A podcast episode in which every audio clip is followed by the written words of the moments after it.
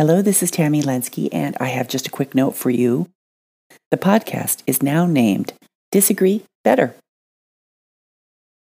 We use tools to do something more effectively and efficiently. But just like physical tools, ill chosen conflict resolution tools will not yield the results we need. Here are three questions to help choose and use the right conflict resolution tools for the moment. Hello, this is Tammy Lenski, and welcome to The Space Between, a podcast about getting better results from our most difficult and important conversations. The space between refers to the figurative terrain between them and us, between where we are and where we want to be, maybe even between who we are and who we want to be when we're in a difficult conversation. And this episode is choosing the right conflict resolution tools.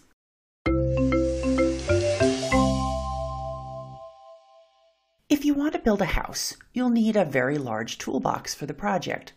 But which tool you select at any particular phase of construction or for a particular problem that you run into depends on what you need that tool to accomplish at that moment. When you're digging the foundation, you need heavy equipment, shovels, concrete forms, rebar, and plenty of measuring and leveling devices. When you're framing the walls, you need hammers, nail guns, levels, chop saws, circular saws, and so on. When you're hanging the kitchen cabinets, you need a tape measure, a level, electric drill with screwdriver bits, and more. I'm often asked for the best tools to help a manager resolve workplace conflict or help a mediator overcome impasse. The challenge of requests like these is that they're too broad. It's like asking for the best tool for building a house. So, the first step in choosing the right tool for the job is to figure out, as precisely as possible, what you need that tool to do at a specific moment in time. Are you laying a foundation? Are you framing? Are you doing detailed finish work? I've found these questions, asked in order, are helpful. 1. What do we need in order to make progress at this moment? 2. Why is that? 3. How do I know? Let's look at each question in depth. 1.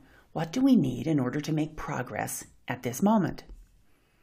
This is a question about observation. You are noticing a new phase of the conversation or that you've run into some kind of problem. Maybe something seems to be stopping forward movement. What exactly are you noticing? For instance, are you noticing a change in facial expression, a louder voice, arms suddenly folded, or perhaps a pushed back chair? You will find that this question can serve you repeatedly throughout a conflict conversation. You may ask it at the beginning of the conversation and get one answer, then ask it again later and get another. It's not that the first answer was wrong or untruthful, it's that the hurdles shift as a difficult conversation unfolds. For example, to make progress at the start of a conversation, someone may need information about another's reasons or motives.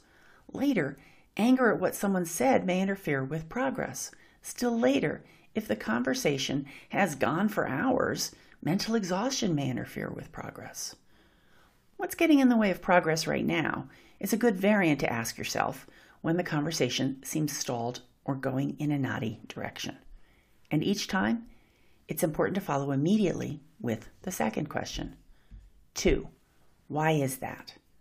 This is a question about hypothesis you're making a preliminary guess about the possible reasons. For instance, if you noticed a change in facial expression, a louder voice, arms suddenly folded, or a pushed back chair, what do those mean to you? What do you think they signal? Do you read the pushed back chair as a signal they're about to walk out? A signal they need a break? A signal they're ready to form an agreement? A signal of seeking more psychological distance from the other person's anger? Your guesses are informed by your level of experience as a supervisor, mediator, coach, lover, or whatever you bring to the conversation.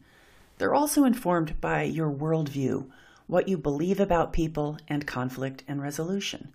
They're informed, hopefully, by data, what you're actually seeing and hearing. They're informed by your knowledge of conflict, human behavior, psychology, management, and so on.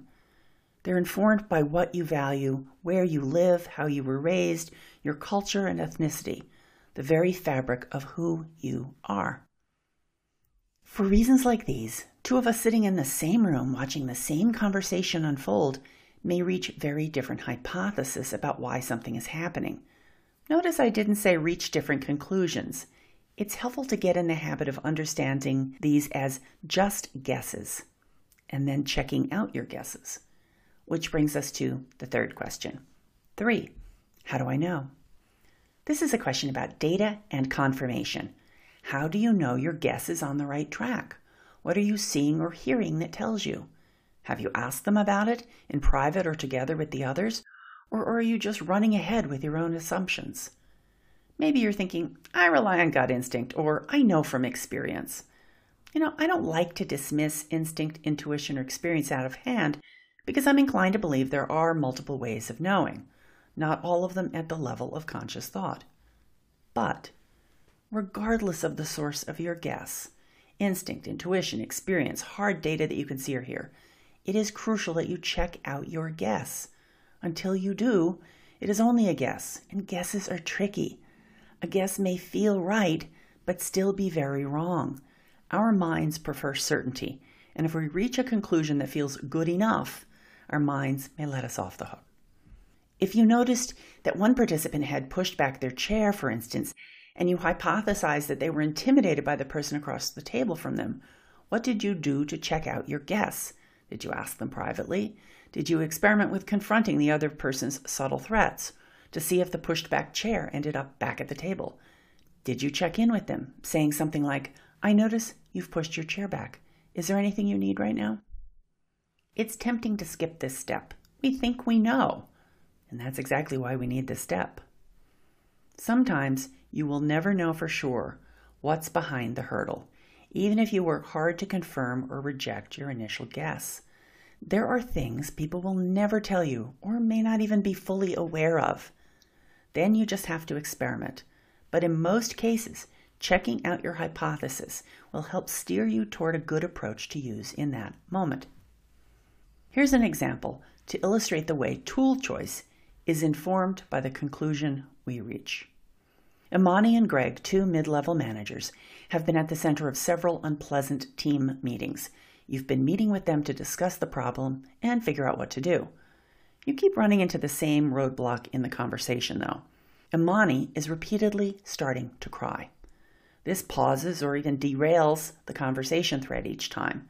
Greg, and admittedly you, seem to be growing tired of this. So, what's getting in the way right now is Imani's crying.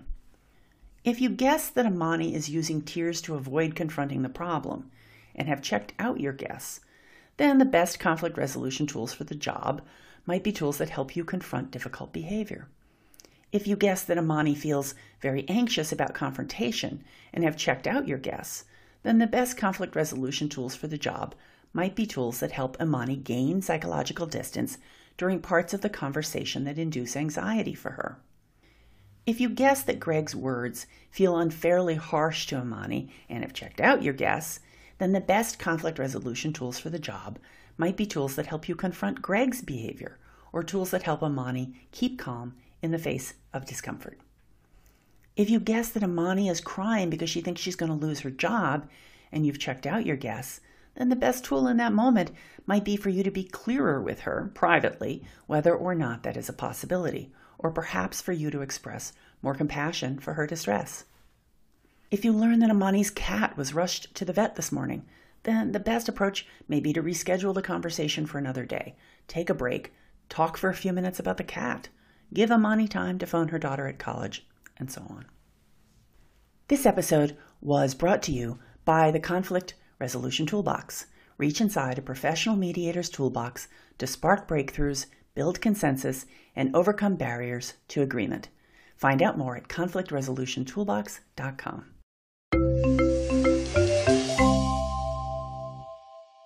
Thank you so much for listening.